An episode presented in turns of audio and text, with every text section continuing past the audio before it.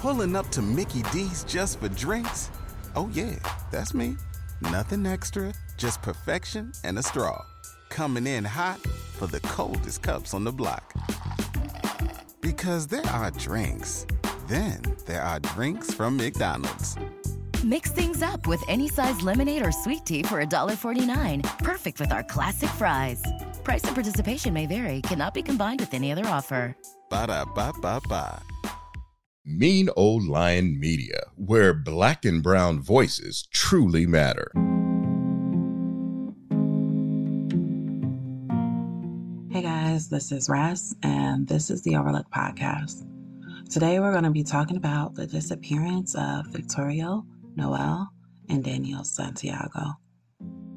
Victorio Noel and Daniel Santiago have been missing from Honolulu, Hawaii since July 12, 2002.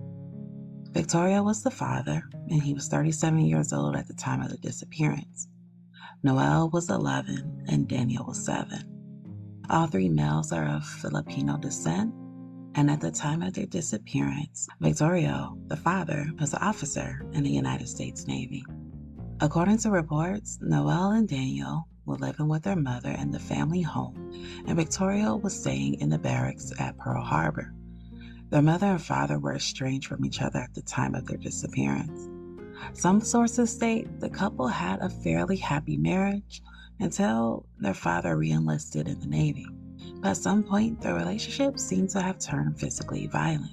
The mother filed a restraining order against their father, and on July 12, 2002, Victorio had arrived at the family home to convince his wife to drop the restraining order and possibly reconcile with him.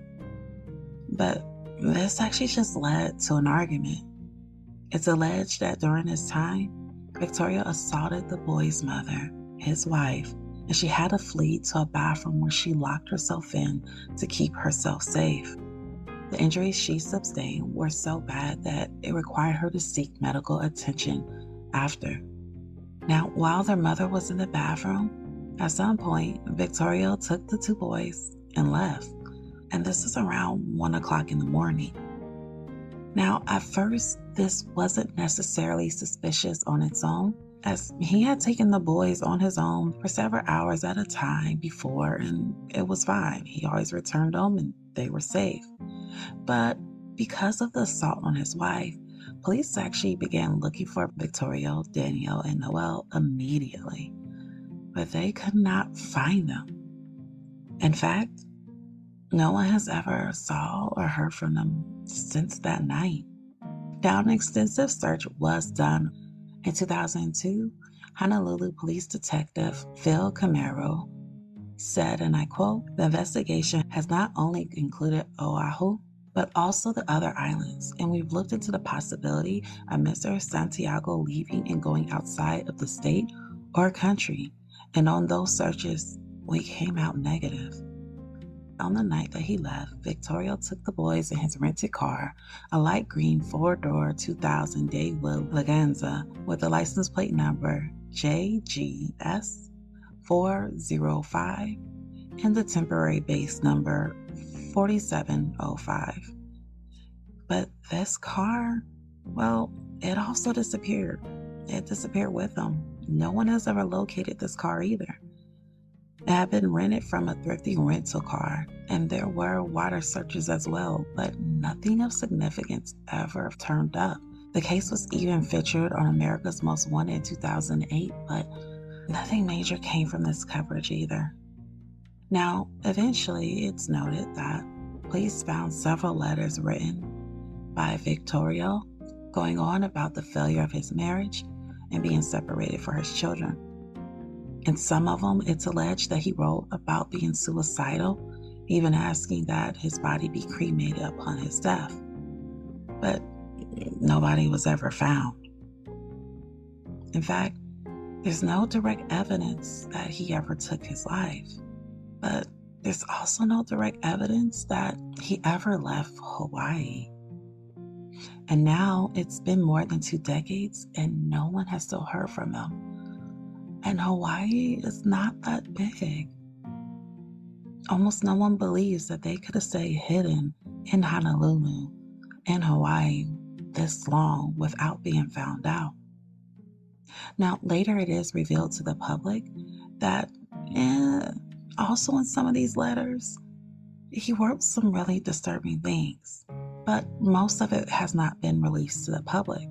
One thing that's been kind of chilling and haunting that the public did find out about these letters is that he was apologizing for something he was about to do. Now, some have wondered if this is him saying that he was going to do something harmful to himself or his boys, but others have wondered if the something horrible was the attack on his wife.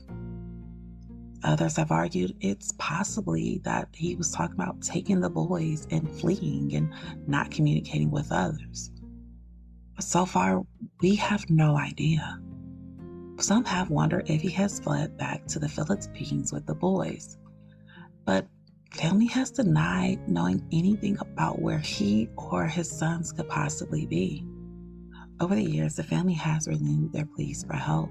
Victorio's brother, Gilip, is quoted by KHON 2 News as saying, and I quote, I just want to see them and know that they are alive. I just want to know they are doing good and healthy, and one day that we will be reunited. The brother went on to talk about how investigators have straight up asked him, okay, and if you were your brother, where would you be hiding? And he answered honestly, yeah, I would be hiding in the Philippines. But again, as far as his brother knows, he has not contacted anybody in the Philippines. He's quoted as saying, It's always hard because we don't know. There's no closure on the situation. It can be sad if I know they're gone completely, but at least I know there's some closure already. But now that we're in limbo, we don't know. This year, Noel is going to be 32 years old and Daniel is turning 28. Now, officially, that's all the news that we know. Even though this case was covered on America's Most Wanted, their section of that episode was just only over four minutes long. I had a hard time finding information on this case, but I did come across some sleuthers who were writing about this case closer to the time that it happened.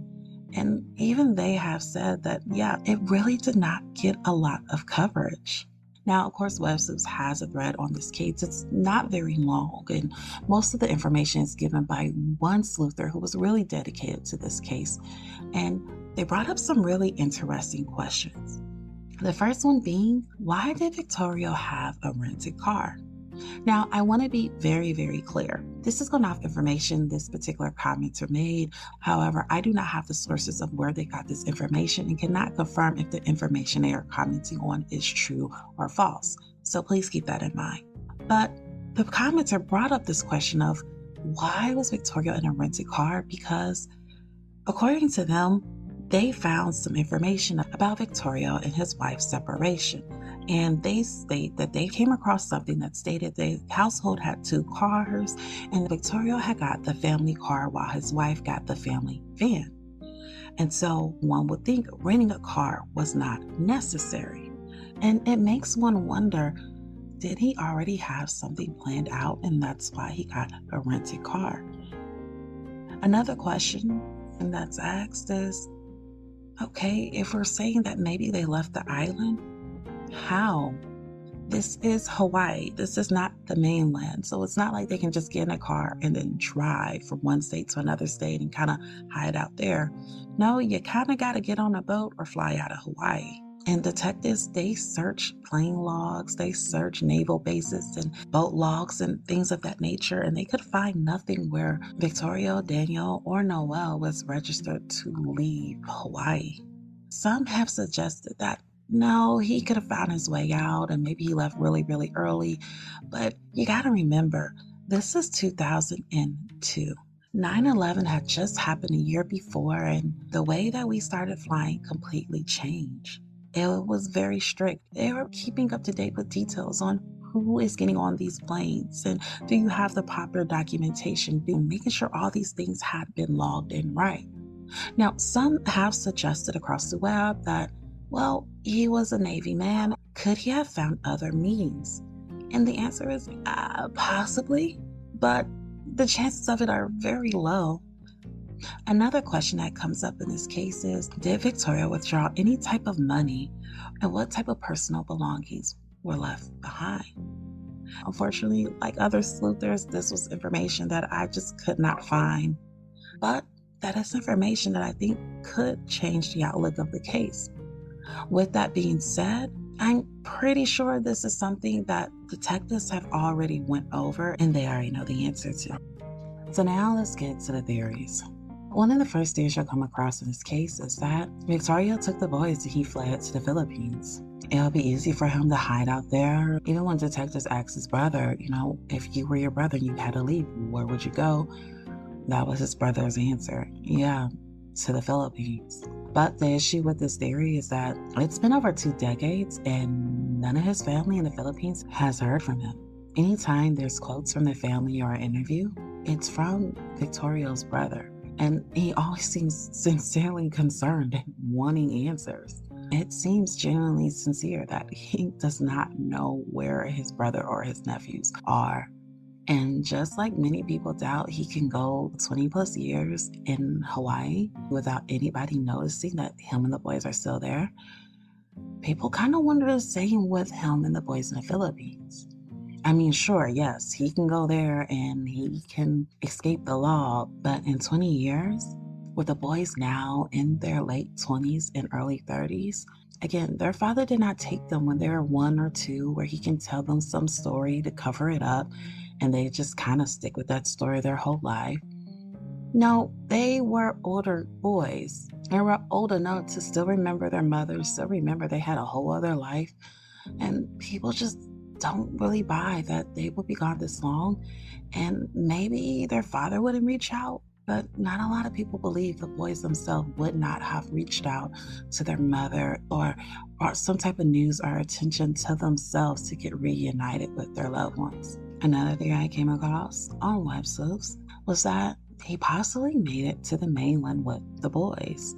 Now, this theory requires a little more fleshing out.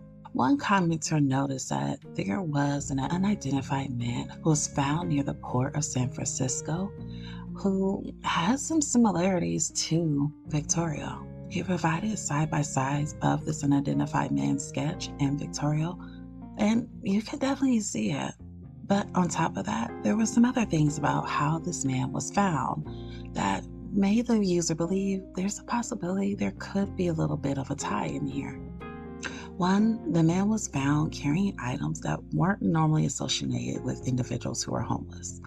Things like a Skyway bag with cologne, electric shaver, and car keys. And the car keys were from IKEA. On top of that, the man had on him prescription glasses. And again, visually, there's definitely some similarities. Now, the man was found completely by himself, which will lead one to wonder okay, but if this was him, where are the boys? And the user did mention that, yeah, I know this one is kind of a long stretch, but yeah, there was a couple similarities and they do kind of favor each other facially. Another thing is the man was found with a wedding ring, but it was not on his wedding ring finger, which he noted that sometimes this can hint at marital troubles or distress. But like also with the theory of him escaping to the Philippines, there's still this idea of how would he have got there without there being a trace at all on him, any flight logs or boat logs or anything? That's the question. The next and final theory that you'll hear is that this was a case of filicide. Filicide cases are ones in which the person kills their own children. Many who have commented on this case have wondered is there a chance that he purposely took his kid in the car and drove the car off into some body of water somewhere, somewhere secluded, which is why we still don't know what happened to the rented car and have no trace of it at all. There were searches done around water, possible entryways, and nothing was found. But if you listen to any other episode I've done where cars also go missing, usually what we found out is that, yeah, there's some water involved unless the car was completely taken apart for scraps and sold or used in other ways. But water theory tends to come up a lot whenever there's a car that disappears with the individuals as well.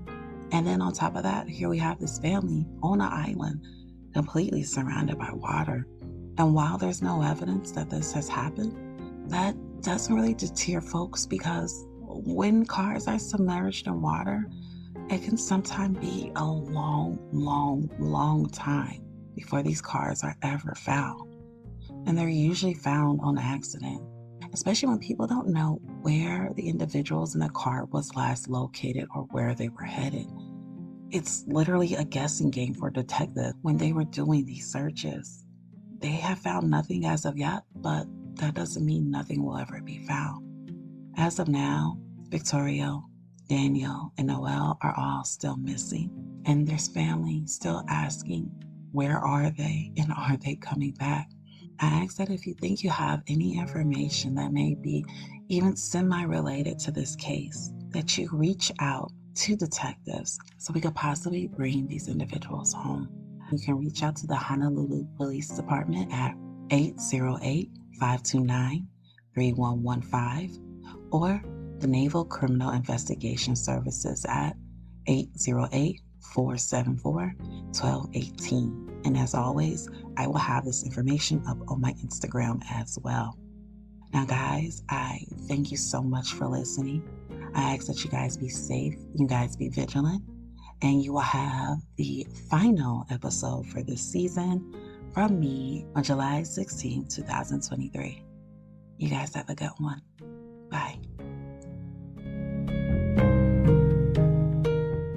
Mean Old Lion Media, where black and brown voices truly matter. Join us today during the Jeep Celebration event. Right now, get 20% below MSRP for an average of 15178 under MSRP on the purchase of a 2023 Jeep Grand Cherokee Overland 4xE or Summit 4xE.